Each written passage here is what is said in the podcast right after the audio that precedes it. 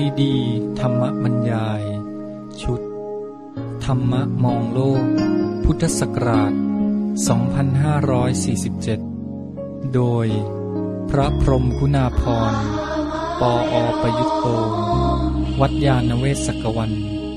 อำเภอสามพรานจังหวัดนครปฐมเรื่องจะวิ่งไล่ตามความสุขหรือจะก้าวไปในความสุขบรรยายเมื่อวันที่16กันยายนพุทธศักราช2547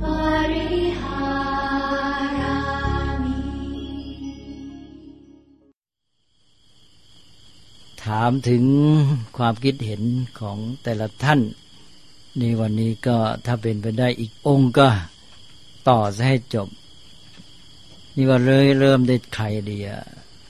อริยญาณโนสำหรับข้อหนึ่งนี้ขอแยกตอบเป็นสองนะครับอันที่หนึ่งก็คือธรรมะที่เป็นตัวเด่นในใจแล้วก็อันที่สองนี่เป็นธรรมะที่ยัง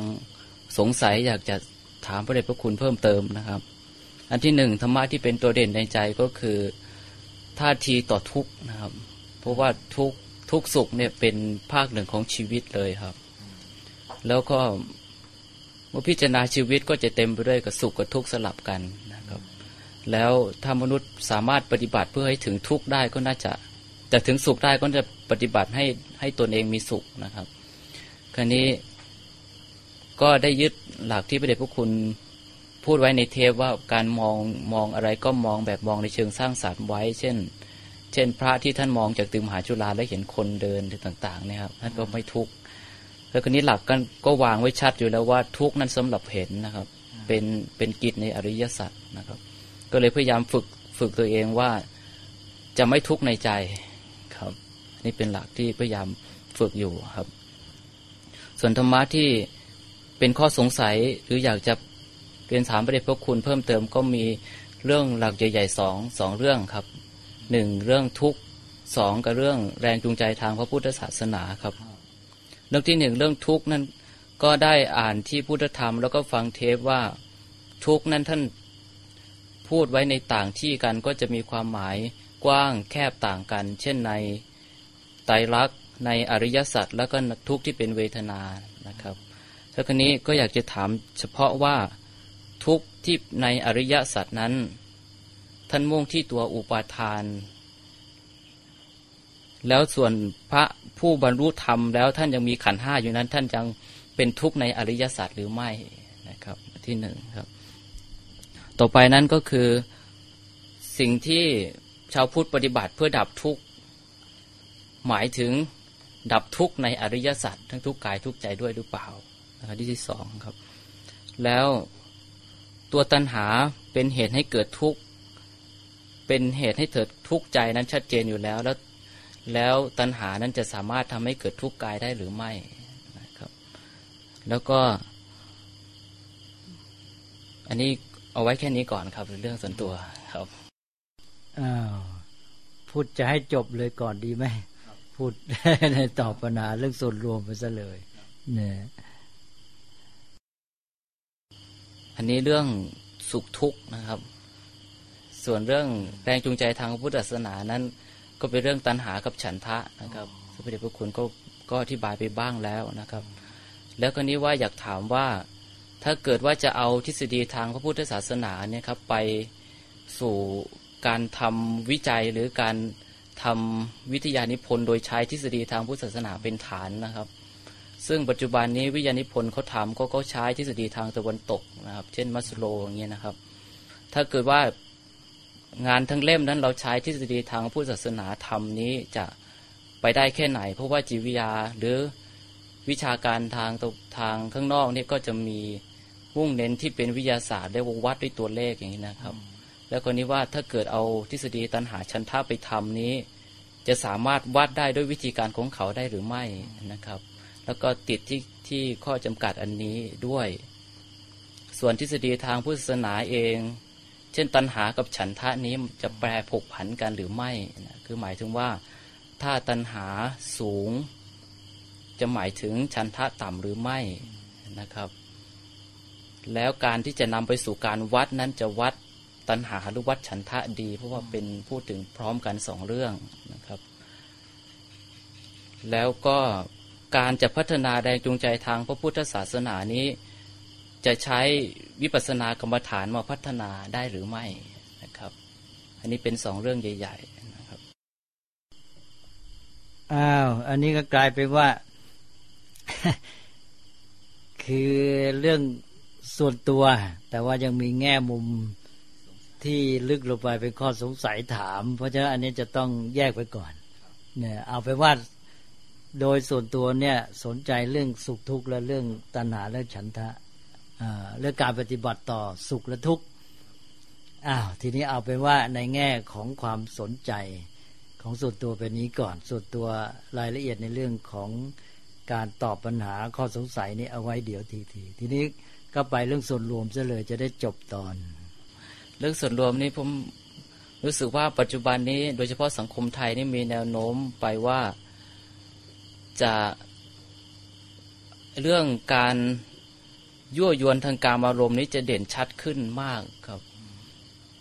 โดยเฉพาะที่สังเกตได้คือหนังสือพิมพ์นี้จะมีเรื่องนี้เด่นชัดขึ้นมากครับแล้วก็กลายเป็นว่าเรื่องพวกนี้เด่นขึ้นหรือเป็นที่สนใจแล้วก็จะแข่งขันกันมาเป็นจุดล่ออย่างเงี้ยครับส่วนชาวพุทธเองเนี่ยจะมีท่าทีหรือปฏิบัติกับเรื่องพวกนี้ยังไงนะครับนี่เป็นเรื่องของสังคมครับแต่ว่าเป็นห่วงเรื่องนี้ครับแล้วก็ว่าเดี๋ยวนี้เหมือนกับว่าไอ้เรื่องเพศเนี่ยถูกปลุกกระตุ้นเรามากแล้วก็กลายเป็นเครื่องมือของธุรกิจไปด้วยแต่ธุรกิจก็ยิ่งมาใช้ไอ้ตัวนี้เป็นตัวปลุกกระตุ้นเราเพื่อให้เสริมไอ้การหมุนเวียนของธุรกิจนั้นมากขึ้นนะก็เลยกลายเป็นวงจรร้ายไปเรียกว่า vicious circle นะจบแล้วนะทีนี้จะตอบผมว่าเรื่องตอบนี่มันเป็นรายละเอียดมากเดี๋ยวฟังให้จบซะก่อนนะให้ท่านสิทธิสักโขตอบจะได้ครบกันซะก่อนนะทีนี้ค่อยมาลงรายละเอียดครับในมวลหลักธรรมที่ผมรู้สึกประทับใจตั้งแต่ครั้งแรกที่ได้ยินก็จะเป็นเรื่องของปฏิจจสมุปบาทนะครับอันนี้เป็นที่เด่นขึ้นมาในใจทำให้อยากจะศึกษาลึกลงไปถึงหลักหมวดธรรมต่างๆครับที่สนใจเรื่องนี้เพราะเหตุผลอะไรหรือเปล่าก็รู้สึกว่าเรามองอะไรสั้นนะครับใกล้มองแค่สิ่งที่เกิดขึ้นเฉพาะหน้าที่ตาเห็นแต่ไม่ได้มองกว้างออกไปถึงผลกระทบนี่อยู่แค่พื้นผิวครับผมเปลือกมันใช่ครับพอมองเห็นถึงหลักนี้แล้วก็ถึงจะมารู้ว่าอ๋อตัวอวิชชานั้นมันเป็นแรงขับดันทุกอย่างครับก็เลยรู้สึกว่าพุทธศาสนาเนี่ยลึกซึ้งมากครับก็เกิดความประทับใจส่วนในเรื่องของแง่สังคมก็อย่างที่ได้เคยท่านพระเดชพระคุณเจ้าคุณอาจารย์ได้เคยถามว่าปัญหาของสังคมในสายตาของพวกผมก็ได้ตอบไปในเรื่องของการศึกษาก็เลยยังคงในแง่คิดของเรื่องไตรสิกขาไว้อยู่ครับว่าคือคนเนี้ยควรจะต้องรู้จักศึกษาแล้วก็ควรจะรู้ว่าชีวิตนั้นเป็นไปเพื่ออะไรชีวิตนี้คืออะไรควรจะทำอย่างไรกับมันเนี่ยครับชีวิตกันเรื่อยไปครับผมก็มีอยู่สองหลักนี้นะครับก็เลยเดี๋ยวให้มาของท่านอริยญาโนจำคำถามของตัวเองมาให้ครบนะเพราะผมจำไม่หมดอ่ะ ทีนี้อยากจะพูดย้อนไปอีกนิดหนึ่งคือเรื่องที่พูดคราวที่แล้วที่ว่าเราวัดเรื่องเกี่ยวกับพฤติกรรมของคนในสังคมเนี่ยที่ว่ายังหวังพึ่งอำนาจดลบันดาลอะไรอยู่เนี่ยเราก็ยังต้องแยกไปอีกว่าพวกที่เชื่อหวังอำนาจดลบันดาลอย่างเงี้ยก็มีบางพวกที่ว่าหวังรอคอยแบบงอมืองอเท้ารอการโดนบันดาลอย่างเดียว ก็พวกที่ว่ามีความเพียรพยายามกระทำเป็นแต่ว่ารู้สึกไม่มั่นใจยังหวาดในสิ่งที่ตัวเองมองไม่เห็นนะก็ต้องการกำลังใจบ้างหรือการคุ้มครองบ้างใช่ไหมเราก็ยังแยกว่าสองพวกนี้ก็ไม่เหมือนกันนี่ใช้หลักอะไรมาเป็นเกณฑ์ในการตัดสินก็คือหลักกรรมที่เคยบอกพระพุทธเจ้าตรัสว่าเราเป็นกรรมวาทะเป็นวิริยวาทะเป็นกิริยะวิริยวาทะและกิริยวาทะถ้าเต็มก็มีเนี่ยกรรมเราเป็นกรรมวาทะวิริยวาทะกรรมวาทะกิริยวาทะวิริยวาทะแต่บางครั้งพระองค์ก็ตัดกิริยะออกเพราะว่ามันก็พวกเดียวกันก็เหลือสองตัวก็กรรมวาทะกับวิริยวาทะหรือกรรมวาทวิริยวาทคือกรรมการกระทำแล้วก็วิริยะความเพียรสองอันนี้มันต้องเนื่องกันก็หมายความว่าถือหลักการกระทำและถือหลักความเพียรเมื่อคนจะทำก็ต้องมีความเพียรนะก็ควบกันมาหรือมีความเพียรในการกระทำนี่เราดูคนสองพวกนั้นที่ว่ายังหวังพึ่งสิ่งศักดิ์สิทธิ์อยู่แต่พวกหนึ่งยังมีการกระทำใช่ไหมยังฝังผลจากการกระทำและมีความเพียรในการทำการในการเพียรในการทำการนี่เป็นตัวบอกว่าเขายังไม่พลาดจากพุทธศาสนาทีเดียวแต่ถ้าเขาไม่มีความเพียรทำการเลยก็แสดงว่าเขาหลุดไปจากหลักกรรมหลักความเพียรไปแล้วใช่ไหมมันก็หมดกันรอคอยอย่างเดียวมันก็ไม่มีทางพัฒนาชีวิตได้นะทีนี้พอคนมีการกระทำมีความเพียรมันมีการกระทำมันก็จะมีการพัฒนาตัวเองได้แล้วก็เดินหน้าก็แปลว่าใช้หลักนี้ตัดสินทำไมเราจึงบอกว่าสองพวกนี้ต่างกันเห็นว่าเพราะนั้นต้องมีการกระทำและมีความเพียรในการกระทำก็หรือเรียกง่ายๆว่ามีความเพียรในการทำการเป็นตัวสำคัญที่จะดูมนุษย์ว่ายังอยู่ในหลักการของพุทธศาสนาอยู่แต่ว่าเราอาจจะมองลึกลงไปอีกนอกจากเพียรในการทำการแล้วเนี่ยพอพูดถึงกรรมเราก็จะต้องมีการแยกว่ากรรมดีกรรมชั่วบุญบาปกุศลอกุศลเราก็มุ่งให้ทำกรรมที่ดีที่เป็นกุศลภาษาสมัยใหม่ก็เรียกว่าเป็นการกระทำที่เป็นการสร้างสรรค์หรือว่าไม่เบียดเบียนนะก็เป็นการทำกรรมที่ดีไม่ทำกรรมชั่วนั่นเองมุ่งอย่างนี้นะเพียรทำการแล้วก็พยายามทำไอ้สิ่งที่ดีแต่ไม่ใช่เท่านั้นนะมันต้องต่อไปว่าทำให้ดียิ่งขึ้นไปใช่ไหมแต่ก่อนนี้ดีแค่นี้ต่อไปก็ดียิ่งขึ้นเอาดียิ่งขึ้นยังไงนะในแง่ศีลก็คือว่าพ้นจากการเบียดเบียนกันเบียดเบียนกันน้อยลงแล้วก็เกื้อกูลกันมากขึ้นใช่ไหมนี่แสดงว่ากรรมนั้นมีการก้าวหน้าหรือพัฒนาในด้านศีลห่างพ้นจากการเบียดเบียนและเกื้อกูลกันมากขึ้นแล้วก็ในแง่จิตใจมีคุณธรรมมากขึ้นทำกรรมที่ประกอบด้วยคุณธรรมเกิดจากศรัทธาเกิดจากเมตตากรุณาอะไรต่างๆและจิตใจดีงามมีความผ่องใสสดชื่นอะไรต่างๆเนี่ยมีความเข้มแข็งจิตใจก็ดีขึ้นในการกระทำนั้นมีความขยันอดทนมีสติมีสมาธิมากขึ้นแสดงว่ากรรมนี้ดีขึ้นแล้วและในแง่ปัญญาก็รู้เหตุรู้ผลมองใกล้มองไกลมองเห็นเหตุปัจจัยมองผลที่จะเกิดสืบต่อไปว่ามันจะไปเกิดผลดีผลเสียยังไงนะกว้างออกไปด้วยก็ถ้าอย่างนี้ก็หมายความว่ากรรมมันก็มาโยงกับหลักไตรสิกขาคือการกระทำกรรมของคนนี่มันก็เป็นส่วนหนึ่งของการพัฒนาชีวิตนั่นแหละไตรสิกขามันก็ออกที่กรรมนี่เองแหละฉะนั้นกรรมก็จะต้องดียิ่งขึ้นไปโดยตัดสินด้วยหลักไตรสิกขาอย่างที่ว่าเนี่ยนะเราก็มองเป็นชั้นๆไปอ่านว่าเอาแล้วนะให้ถือว่าขั้นต้นให้มีความเพียรในการทำการแล้วก็ขยายต่อไปว่าทำการที่ดีแล้วก็ดียิ่งขึ้นไปนะแล้วก็ พอบอกดียิ่งขึ้นไปตอนนี้จะมีการพัฒนาก็ต้องดูว่าดีขึ้นยังไงในแง่ไหนนะในแง่ศีลในแง่จิตในแง่ปัญญาอันนี้ก็จะโยงไปหาหลักพุทธศาสนาอื่นได้หมดเลยตอนนี้นะอันนี้ก็เป็นของที่พูดแถมจากข่าวที่แล้วเพื่อให้ชัดยิ่งขึ้นถ้าไม่มีอะไรจุดนี้ก็มาที่ท่านอริยญาณโนถามหรือเวลาอีก15นาทีนี่ก็มีเรื่อง2เรื่องทุกข์เรื่องสุขนะก็เอาเรื่องทุกข์เรื่องสุขที่ถามก่อนเรื่องทุกข์เรื่องสุขนี่ก็อย่างที่พูดข่าวที่แล้วก็ได้บอกถึงวิธีปฏิบัติต่อทุกข์และสุข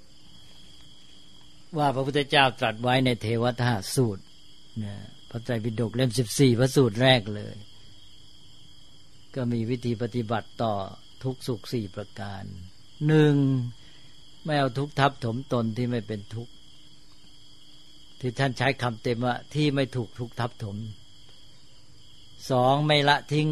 สุขที่ชอบทำ3แม้ในสุขที่ชอบทำนั้นก็ไม่สยบมัวเมา4เพียรกำจัดเหตุแห่งทุกข์ให้หมดสิ้นไปหรือว่าพูดอีกสำนวนหนึ่งว่าเพียรปฏิบัติเพื่อเข้าถึงสุขที่ประณีตยิ่งขึ้นไปอันนี้ก็บอกอยู่ในตัวแล้วนอกจากแยกทุกข์แยกสุขแล้วเนี่ยสุขก็ยังแยกระดับอีกเนี่ยตรงนี้จะต้องเข้าใจเพราะนั้นสุขแง่หนึ่งก็คือว่าถ้าว่าตามสภาวะแล้วคำว่าสุขเนี่ยโดยสภาวะแล้วมันก็เป็นทุกข์ เพราะอะไร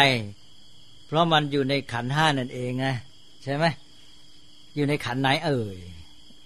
อ้าวถ่ายนิดหนึ่งสุขเนี่ยอยู่ในขันธ์ไหนเวทนาขันธ์สุขทุกข์ไม่สุขไม่ทุกข์หรืออุเบกขาอะไรก็แล้วแต่นะฮะหรือแยกห้าก็เป็นสุขทุกข์โสมนัสโทมนัสอุเบกขาสุขทุกข์ทางกายสุขทุกข์ทางใจแล้วก็กลางๆทีนี้มันเป็นเวทนามันก็เป็นสภาวะธรรมประพวกที่เกิดจากปัจจัยปรุงแต่งเรียกว่าสังคตธรรมหรือจะเรียกว่าสังขารอีกทีนะเอาก็ต้องแยกได้ระหว่างคำว่าสังขารในขันธ์ห้ากับคำว่าสังขารในไตรลักษณ์นี่เข้าใจแล้วใช่ไหมเข้าใจดีแล้วใช่ไหมไม่สับสนเอาง่ายๆก็คือแทนที่จะพูดว่าสังขารในไตรลักษณ์เนี่ยเราพูดอีกคำว่าสังคตธรรมนี่ง่ายกว่าจะได้ไม่ยุ่งคำว่าสังขารในไตรลักษณ์เนี่ยพูดอีกสำนวนหนึ่งใช้คำว่าสังคตธรรมมันจะชัดขึ้นนี่ในเมื่อมันเป็นสังคตธรรมมันเกิดจากปัจจัยปรุงแต่งเนี่ยไม่ว่าสุขว่าทุกข์อุเบกขาเฉยๆมันก็เป็นไปตามเหตุปัจจัยมันก็เลยไม่เที่ยงแล้วก็เป็นทุกข์คงอยู่ไม่ได้แล้วก็เป็นอนัตตา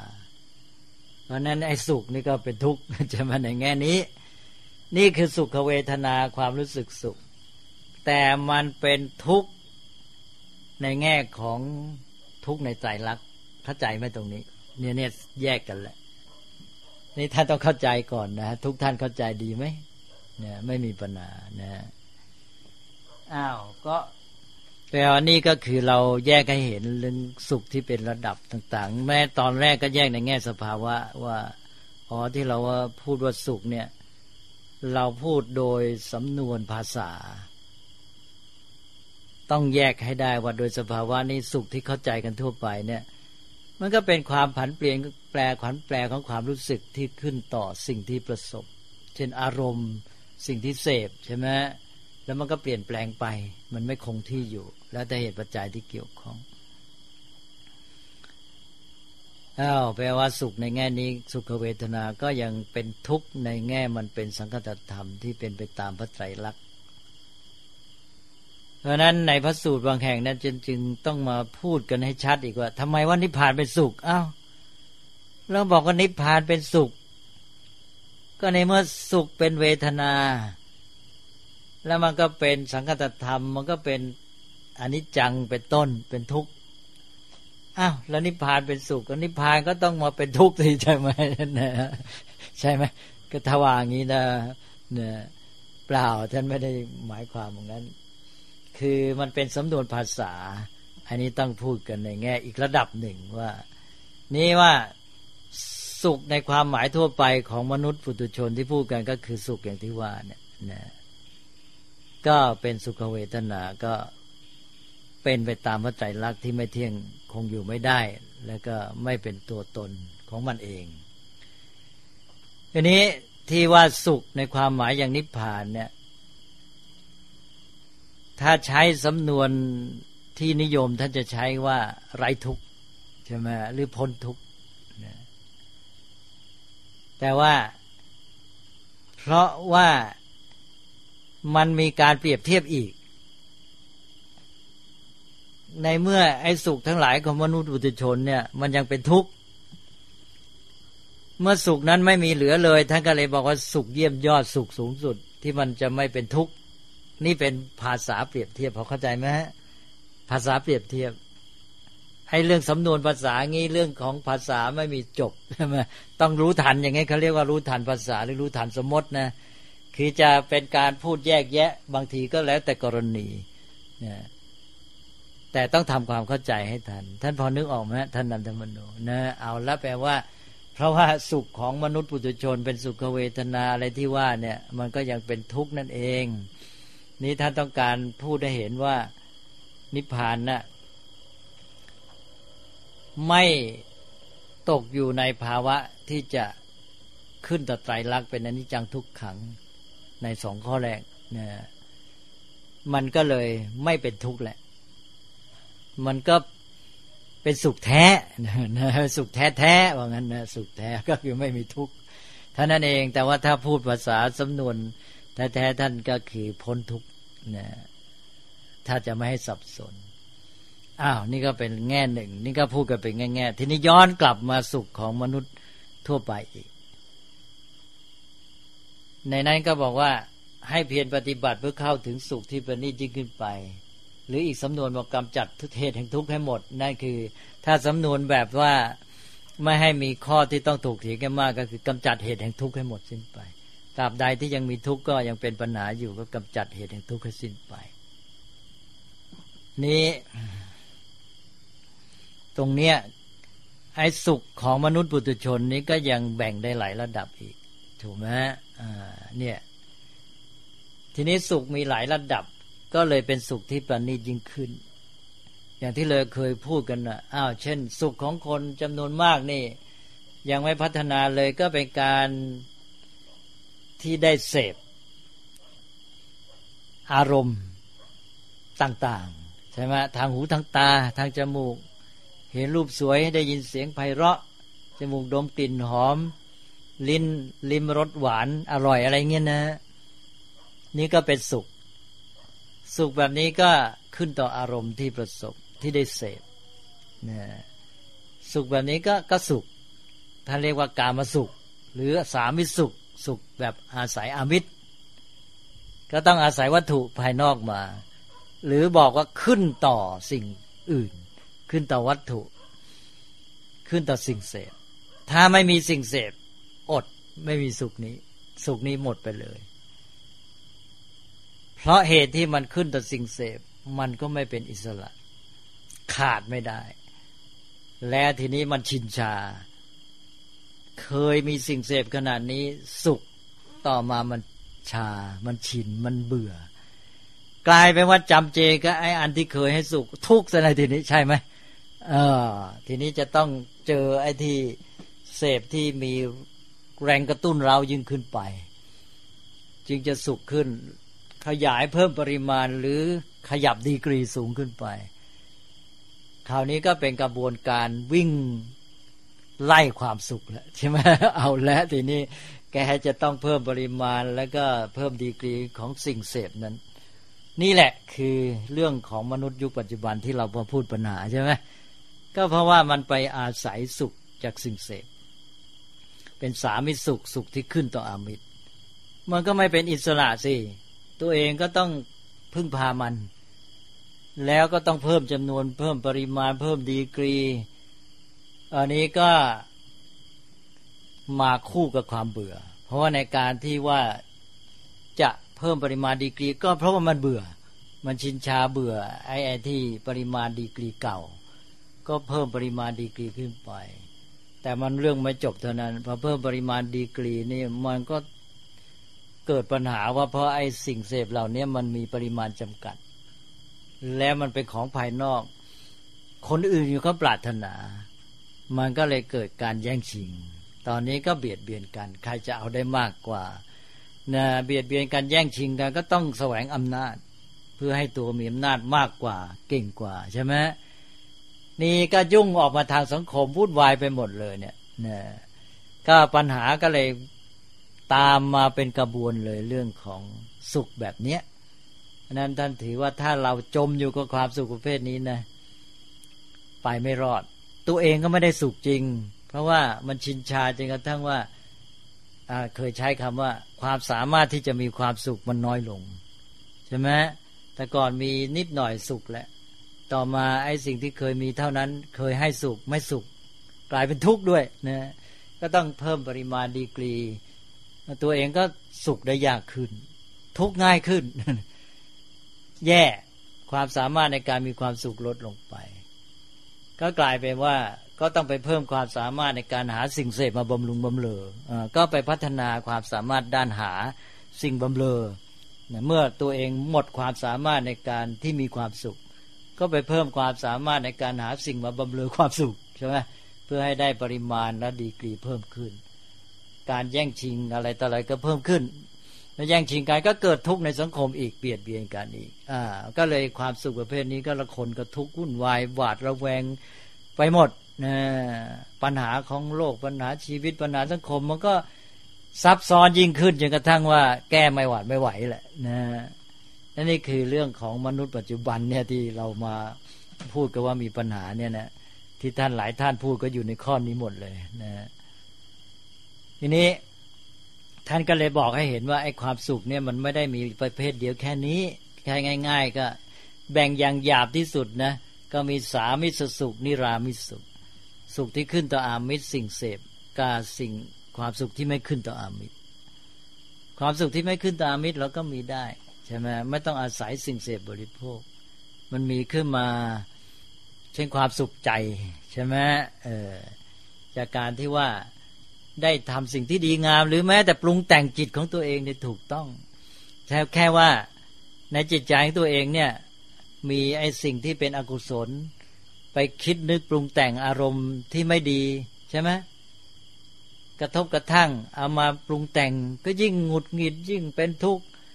อ้าวก็หยุดมันซะสินะรู้จักอันนี้แหละก็เริ่มมีความฉลาดในปริยายของจิตที่บอกเมื่อกี้ก็รู้ฐานจิตแล้วก็ฉลาดในปริยายความยักเยื้องบิดเบือนของมันเราก็เอาสติมาคุมไม่เอาแล้วไอ้แกมาไป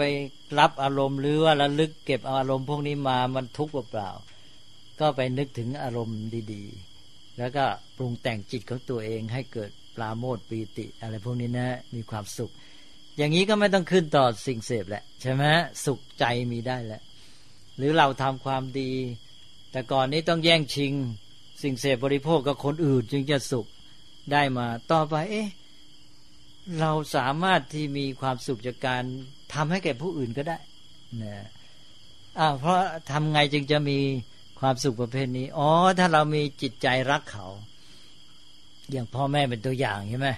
พ่อแม่รักลูกอยากให้ลูกเป็นสุขพออยากให้ลูกเป็นสุขก็อยากเห็นเขาเป็นสุขพออยากเห็นเขาเป็นสุขก็อยากทำให้เขาเป็นสุขเพราะเขายังไม่สุขพออยากทำให้เขาเป็นสุขทำให้เขาเป็นสุขได้สมปรารถนาตัวเองก็เป็นสุขก็ไม่เห็นต้องเสพอะไรเลยทำให้เขาเป็นสุขตัวเองก็พลอยสุขด้วยตอนนี้มันชักมีไอ้ตัวดุลขึ้นมาแล้วไอ้กระบวนการที่จะวิ่งไล่หาความสุขจะเบาลงก็หมายความว่าแม้เราจะยังอยู่ในระดับที่ยังพึ่งพาความสุขจากสิ่งเสพบริโภคอยู่แต่เราไม่ลุ่มหลงเกินไปไม่ทับถมตัวเองให้มันหนักลงไป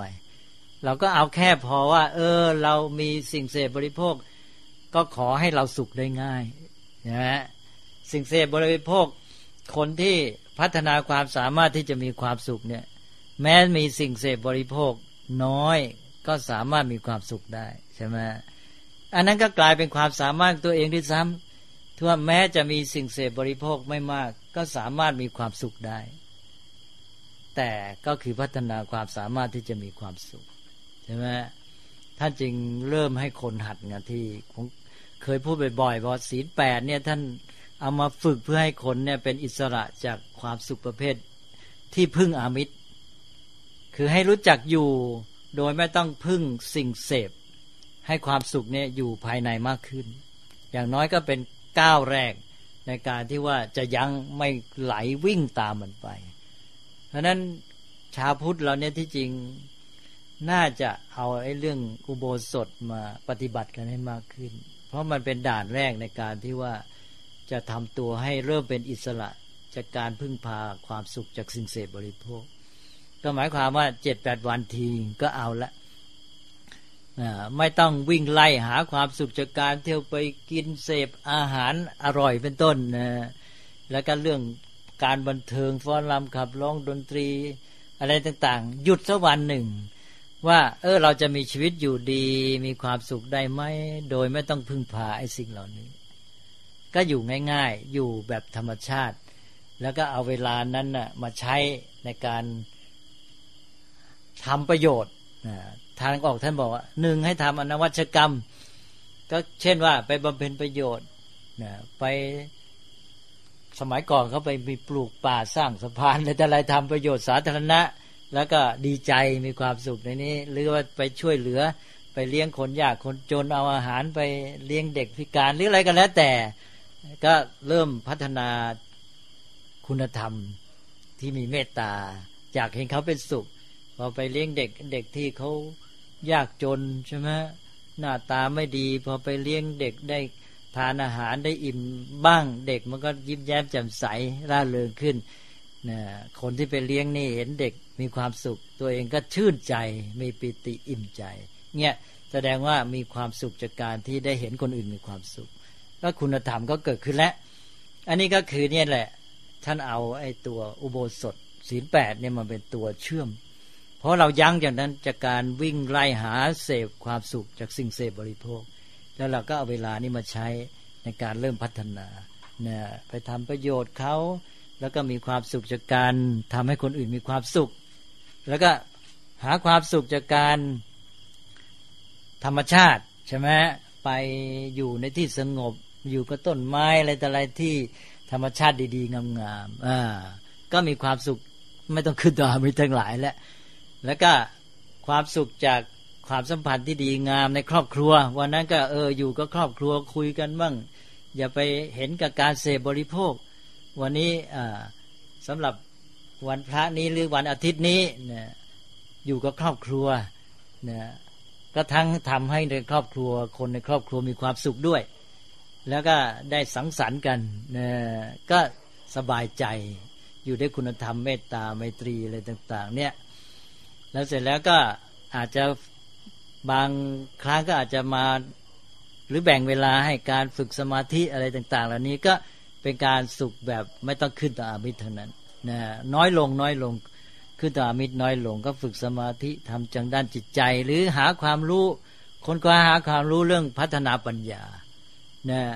พอเราอยากรู้อะไรเราค้นคว้าหาความรู้เราก็มีความสุขในการได้ความรู้นั้นความรู้ประเภทนี้ก็จะเป็นความสุขที่ประณีตขึ้นไปไม่ต้องขึ้นต่ออามิตรแล้วความสุขประเภทนี้จะเริ่มเบนมาในฐานที่กลับเป็นความสุขที่ร่วมกับคนอื่นแล้วก็เกื้อกูลต่อผู้อื่นด้วยใช่ไหมไอ้ความสุขประเภทที่หนึ่งเนี่ยอิงอามิตรอาศัยอามิตรขึ้นต่อสิ่งเสพบริโภคนี่มันต้องแย่งชิงมันเบียดเบียนกันมันก่อความทุกข์กับคนอื่นเพื่อหาสุขให้กับตนเอง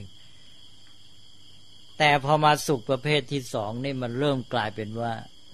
ไม่เบียดเบียนใครเลยแล้วก็เกื้อกูลต่อกันใช่ไหมสุขร่วมกันอย่างที่ว่าเราไปช่วยให้แก่เขาแล้วเราเป็นสุขเราทำให้เขาเป็นสุขการให้ไม่เป็นการสูญเสียแต่กลายเป็นการให้นะไม่ต้องไปฝืนใจ พอให้เขาเขาเป็นสุขเราก็เป็นสุขด้วยก็สุขร่วมกันความสุขร่วมกันก็เกิดมีขึ้นได้แล้วก็เกื้อกูลต่อกันด้วยนะเกื้อกูลสังคมยิ่งพัฒนาในแง่ความสุขเนี่ยจะเห็นว่าไอ้ความสุขมันก็เปลี่ยนได้ไม่จำเป็นต้องแย่งกันใช่ไหมจากความสุขที่แย่งกันก็เป็นความสุขร่วมกันความสุขที่มันหนุนเอื้อต่อกันอันนี้ยิ่งท่านพัฒนาความสามารถปัญญาปัญเยอไปและจิตใจท่านมีเมตตามันหนุนต่อไปท่านก็ยิ่งมีความสามารถที่จะทำประโยชน์ให้แก่เพื่อนมนุษย์มากขึ้นอีกก็ความสุขก็ประณีตขึ้นอย่างเงี้ยต่อไปท่านได้ฝึกสมาธิได้อะไรก็แล้วแต่มันก็เป็นความสุขประณีตยิ่งขึ้นไปนะแล้วมีปัญญาเข้าใจสิ่งทั้งหลายมองอะไรต่ออะไรกว้างลึกขึ้นไปรู้เท่าทันสิ่งต่างๆเนี่ยนะมันก็ไม่หวั่นไหวไปตามอารมณ์กระแสสิ่งต่างๆที่ว่าสุขทุกข์นะเรียกว่าโครงเคลงโครงเคลงอยู่เรื่อยใช่ไหมก็เพิ่มอยู่เรื่อยทีนี้พอมีปัญญารู้เท่าทันความเป็นจริงสิ่งทั้งหลายเหตุการณ์เกิดขึ้นมันรู้เท่าทันมันวางใจถูกต้องมันก็ไม่ทุกข์ไปตามแล้วก็มีความสุขที่ประณีตยิ่งขึ้นปลอดโปร่งโล่งใจเบิกบานผ่องใสไอ้ความเบิกบานผ่องใสนี่ก็เป็นสุขชนิดหนึ่งเป็นความสุขที่ประณีตด้วยตอนนี้แหละก็เป็นสุขทางปัญญาที่ไม่ต้องเป็นไปตามกระแสความผันผวนเปลี่ยนแปลงต่างๆก็สุขก็ขยับขึ้นไปเรื่อยๆอย่างที่บอกวันก่อนเนี่ยอย่างที่ว่าพระอรหันต์ท่านรู้เข้าใจสภาวะธรรมโลกและชีวิตวางใจถูกต้องต่อสิ่งทั้งหลายจิตท่านมีพื้นเป็นอุเบกขาใช่ไหมวางใจพอดีต่อสิ่งทั้งหลายเหมือนสารถีที่ว่าเชี่ยวชาญแล้วก็วางใจถ้ามีอารมณ์ที่สุขมาก็เพิ่มความสุขเข้ามาแต่ว่าถึงไม่มีสิ่งเสพบริโภคท่านก็วางใจมีดุลยภาพเรียบสม่ำเสมอไปเรื่อยนะแล้วก็เวลาเสวยสุขก็ไม่มีทุกข์เข้าไปปนเนี่ยไม่เหมือนมนุษย์ปุถุชนที่มันแย่งเสพกันนี่นะฮะมันจะมีความหวาดระแวงมีความอะไรกันอยู่ตลอดเวลาจะเสพสุขนั้นมันก็ไม่สุขเต็มที่อ่ะมันมีไอ้ตัวทุกข์ในกวนใจเป็นพื้นตลอดเวลาฉะนั้นท่านจึงบอกพระโสดาบันเนี่ยจึงมีทุกข์น้อยเหลือเกินเพราะอะไรเพราะว่าท่านมีใจที่เป็นสุขเป็นพื้นอยู่แล้วท่านเสพความสุขในระดับที่เป็นสามิตรท่านก็ไม่มีทุกข์กวนใจใช่ไหมก็เลยเป็นสุขที่ประณีตยิ่งขึ้นไปก็เนี่ยความสุขมันมีหลายระดับหลายขั้นคนเราก็ต้องพัฒนาไปอย่างน้อยก็คืออย่าไปขึ้นต่อความสุขจากอามิสสิ่งเสพบริโภคอย่างเดียวนะคนพวกนั้นแย่ที่สุดนะทั้งชีวิตตัวเองทั้งสังคมเบียดเบียนกันวุ่นวายไปหมดแล้วปัญหาจะซับซ้อนขึ้นจนกระทั่งไม่มีใครสุขสักคนใช่ไหมเพราะมันทุกข์กันไปหมดพอแย่งกันไปแย่งกันมาก็เลยใส่ทุกข์ให้แก่กันพอคนแต่ละคนที่จะหาความสุขก็คือจะระบายทุกข์ให้แก่คนอื่นแล้วสุขประเภทนี้มันมีปัญหาหลายอย่างนอกจากปัญหากระตนที่ว่าไม่เป็นอิสระนะแล้วก็มีการเพิ่มดีกรีปริมาณแล้วมีการแย่งชิงอะไรกันแล้วเนี่ยตัวเองต่อไปอีกตัวเองต่อไปเนี่ยสภาพร่างกายมันก็เปลี่ยนนะตาหูจมูกลิ้นก็เสื่อมอายตนะต่อไปไอ้ร่างกายตัวเองนี่แหละการขยับขยื่นเคลื่อนไหวก็ไม่สะดวกตาหูจมูกลิ้นอินทรีย์เสื่อมต่อไปสิ่งเสพบริโภคเหล่านี้ไม่สามารถให้ความสุขได้ตอนนี้แหละถ้าไม่ได้ฝึกตัวเองว่าแย่เลยนะฮะเพราะนั้นจึงให้ฝึกตัวเองไว้แม้แต่ว่ายังไม่ได้แก่เท่าเวลามีเจ็บไข้ได้ป่วยถ้าคนฝึกไว้ดีก็ไม่ต้องทุกข์มากใช่ไหมเวลามีเจ็บไข้มีความเดือดร้อนอะไรร่างกายเป็นอะไรไปซึ่งประมาทไม่ได้เราฝึกใจไปแล้วเราก็มีทางมีความสุขของเราไม่ทุกข์ร้อนกระวนกระวายเหลือเกินต่อไปแก่เท่าลงเอาฝึกตัวเองพร้อมไว้แล้วก็มีความสุขต่อได้อีกนั้นก็คนเราก็ท่านถึงให้พัฒนาตัวเองไปนะแล้วก็พัฒนาเรื่องของความสุขนี้ด้วยก็คือพัฒนาความสามารถที่จะมีความสุขจนกระทั่งว่าอยู่ยังไงก็สุขได้จากขั้นต้นก็อย่างที่ว่าให้พยายามที่จะเป็นอิสระจากความสุขแบบขึ้นต่อสิ่งเสพบริโภคเนี่ยให้มันขึ้นน้อยที่สุดนะแล้วก็ฝึกอย่างที่บอกเมื่อกี้ เคยใช้คำที่มีญาติโยมเขาเอาไปพูดโดยใช้หลักนี้ก็บอกว่าตอนแรกเนี่ยต้องมีจึงจะอยู่ได้ถ้าไม่มีก็แย่หรือตายนะสิ่งเสพบริโภคนะคนพวกนี้คนทั่วไปเนี่ยต้องมีไม่มีจะตายเลยนะเพราะมันไม่มีอิสรภาพมันขึ้นต่อสิ่งนั้นความสุขของตัวไม่มีขึ้นต่อสิ่งนั้นหมดขึ้นต่อสิ่งเสพบริโภคพอเราฝึกตามระบบของเช่นอุโบสถศีล 8เนี่ยจะเริ่มพูดได้ว่ามีก็ดีไม่มีก็ได้นะมีก็ดีก็ฉันมีเสพสุขแต่ไม่มีก็ได้ไม่มีฉันก็ไม่เป็นไรเนี่ยต่อนี่เริ่มเป็นอิสระมากขึ้นต่อไปมันจะมีหลายอย่างที่รู้สึกว่ามีก็ได้แต่ไม่มีก็ดี เพราะว่าบางทีสิ่งเสพบริโภคเหล่านั้นมันกลายเป็นสิ่งเกินเหลือเฟือเกะกะนะเพราะเราสุขง่ายเนี่ยพอเราสุขง่ายเราก็กลายไปว่ามีนิดมีหน่อยเราก็สุขได้แล้วแล้วเป็นอิสระจะเคลื่อนไหวจะยังไงก็คล่องตัวใช่ไหมทีนี้พวกที่ฝากความสุขไปขึ้นต่อสิ่งเสพนี่มันไม่เป็นอิสระมันพลุงพลังไปหมดเลยนะไปไหนก็ลำบากเดือดร้อนไม่มีสิ่งเสพบริโภคนั้นอยู่ไม่ได้นะนี่ถ้าหัดฝึกตัวเองไว้อย่างน้อยก็ให้ได้คันเนี้ยมีก็ดีไม่มีก็ได้นะให้พูดได้อย่างนี้ก่อนนะต่อไปก็ค่อยก้าวไปว่ามีก็ได้ไม่มีก็ดีนะก็ต่อไปถึงไม่มีฉันก็อยู่ได้ไม่มีก็สบายได้เหมือนกันนะก็คนเราก็ต้องฝึกอย่างนี้แม้แต่ในแง่ความสุขมันก็ดีรวมความก็คือสุขแม้แต่ที่เป็นเรื่องของมนุษย์ปุถุชนยังฝึกอยู่ก็มีหลายขั้นคือว่าฝึกสุขที่ประณีตขึ้นไปจนกระทั่งว่ากำจัดเหตุแห่งทุกข์หมดสิ้นก็ไม่มีทุกข์เมื่อไม่มีทุกข์ก็แปลว่าเราก็ใช้สำนวนว่าสุขแท้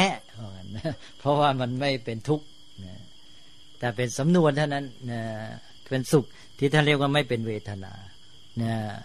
ภาษาลิบุตรท่านเคยชี้แจงเรื่องนี้ก็แปลว่าเป็นสุขที่ไม่ใช่เวทนาไม่ใช่เป็นสังคตธรรมนี่มันเป็นสภาวะที่เราพูดเป็นสำนวนเปรียบเทียบเอานี้เป็นแง่หนึ่งทีนี้แง่ไหนต่อล่ะโอ้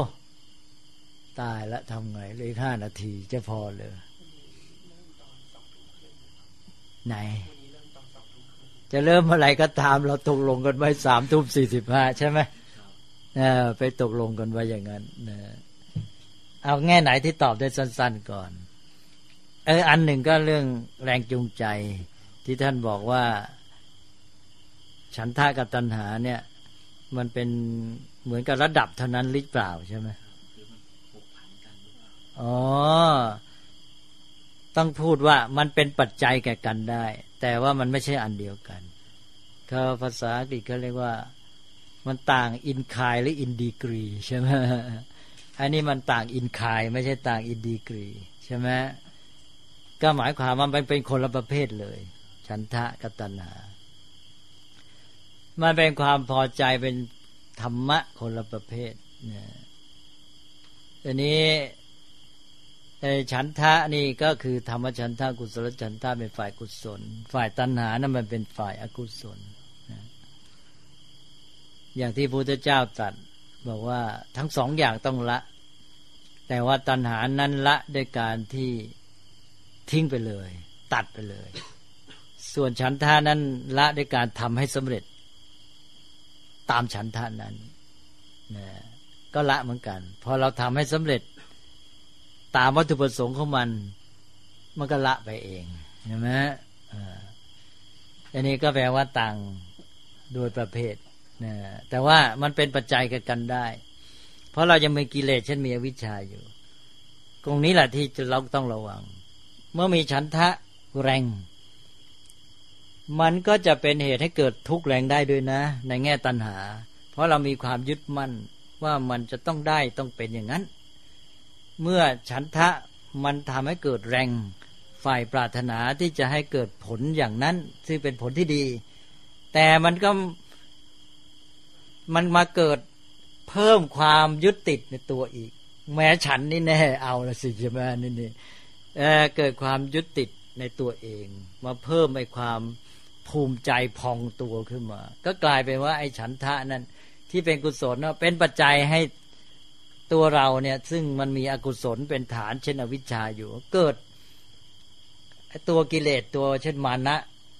ความยึดถือตัวแรงขึ้นอีกใช่ไหมอันนี้ก็เกิดทุกข์มากขึ้นได้เวลาเกิดขัดขึ้นมาใช่ไหมเพราะว่าไอ้เจ้ามานะนี่เกิดไม่ได้ตามปรารถนาของมันปั๊บมันทุกข์เลยหรือในแง่ของตัณหาก็เหมือนกันเพราะว่าเราก็ปรารถนาจะให้มันดีซึ่งเป็นเรื่องของมันเราต้องการให้มันดีแต่เราก็มีความยึดอยากว่าเราเนี่ยจะให้มันเป็นอย่างนั้นแต่ว่ามันไม่เป็นไปตามที่เราต้องการไอ้ตัวความยึดในตัวเรามันมีมันก็ขัดความปรารถนาของตัวเองนี่ตอนนี้เป็นตัณหาแล้วมันก็เลยทุกข์ขึ้นมาอีกใช่ไหมเนี่ยเพราะฉะนั้นคนเราที่เป็นปุถุชนเนี่ยมันยังไม่หมดไอ้ตัวเชื้อกิเลสโดยเฉพาะตัวโมหะอวิชชาเนี่ยมันก็เลยเป็นปัจจัยให้ฝ่ายอกุศลเนี่ยอาศัยกุศลเกิดขึ้นตรงนี้จะต้องเข้าใจเรื่องกุศลเป็นปัจจัยแก่อกุศลอกุศลเป็นปัจจัยแก่กุศลได้นะแล้วโยนิโสมนสิการของท่านที่ว่าจะมาช่วยว่าทำไงจะพลิกไอ้เจ้าอกุศลให้มาเป็นปัจจัยแก่กุศลนี่ก็เป็นความฉลาดอย่างหนึ่งและเป็นจิตตปริยายกุศโลเหมือนกันฉลาดในปริยายของจิตก็คือหักพลิกอกุศลให้เป็นปัจจัยแก่กุศลแล้วก็ระวังอย่าให้อกุศลมาเป็นขออภัยอย่าให้กุศลเป็นปัจจัยแก่อกุศลมันเกิดได้เรื่อยแหละนะเช่นทำบุญแล้วทำบุญก็มีศรัทธามีจิตใจดีงามใช่ไหมพอทำไปแล้วรู้สึกขึ้นมาแม้เรานี่แน่ดีกว่าคนเยอะแยะคนพวกนั้นไม่ได้ความนะไม่รู้จักทำบุญทำกุศลมีจิตดูถูกแหละใช่ไหมพอมีจิตดูถูกเป็นอกุศลแหละใช่ไหมนี่ก็คือกุศลเป็นปัจจัยแก่กุศลเป็นปัจจัยแก่อกุศลใช่ไหมทีนี้อกุศลเป็นปัจจัยแก่กุศลก็ได้บางคนไปโกรธขึ้นมาสติมาไม่ทันคุมตัวไม่ทันโกรธขึ้นมาแล้วนะก็เกิดความรู้สำนึกเท่าทันขึ้นมาโอ้ไอ้ความโกรธนี่เป็นผลร้ายเกิดแล้วเสียหายเห็นชัดเลยว่าทำให้จิตเราเร่าร้อนเกิดปัญญาเห็นโทษของความโกรธปัญญานี่เป็นกุศลใช่ไหมนี่อกุศลก็เกิดเป็นปัจจัยแก่กุศลได้นะแล้วพอรู้อย่างนี้ปั๊บก็เปลี่ยนเลยโอ้อย่างนี้เราจะไปโกรธอีกก็ยิ่งพัฒนาใหญ่ใช่ไหมเราจะต้องทำจิตใจให้ถูกคราวนี้ก็กลายเป็นการเรียนรู้ว่าจะตั้งจิตยังไงต่อสถานการณ์แบบนี้ที่จะทำให้เกิดเขาเรียกว่าอารมณ์เป็นที่ตั้งแห่งความโกรธเกิดขึ้นเราวางใจต่อมันยังไงดีใช่ไหมเราก็เรียนรู้ตอนนี้เราก็พัฒนาขึ้นไปก็แม้แต่เรื่องอกุศลกุศลเนี่ยมาใช้ในการที่จะพัฒนาตัวเองก็อยู่ในสมรรถการตอนนี้จะมาและจะทำให้เราเนี่ยพัฒนาขึ้นเรื่อยไปก็แปลว่าแม้แต่อกุศลตัวร้ายก็ใช้ประโยชน์มันได้นะแต่โดยปกติก็หลีกเลี่ยงมันนะพยายามทำกุศลให้เกิดขึ้นยังตอบไม่จบยังอีกหลายข้อเลยจ้ะอย่างนั้นท่านต้องจำไว้ก่อนนะเพราะว่าเวลาหมดแล้วก็เอาไว้ต่อนะฮะไม่มีอะไรที่ยังสงสัยไม่เฉพาะในส่วนที่พูดกันไปแล้วถ้าไม่มีก็ยกยอดไว้ไปตอบท่านอริยญาณโณสองเรื่องทุกสุขแล้วก็เรื่องฉันทะตัณหาต่อไปก็พอสมควรแก่เวลาตามที่ว่ากันไว้นะถ้าไม่มีคำถามอะไรในเรื่องที่ผ่านมาก็ถือว่าวันนี้ก็ยุติกันเท่านี้ก่อนอนุโมทนาทุกท่านนะ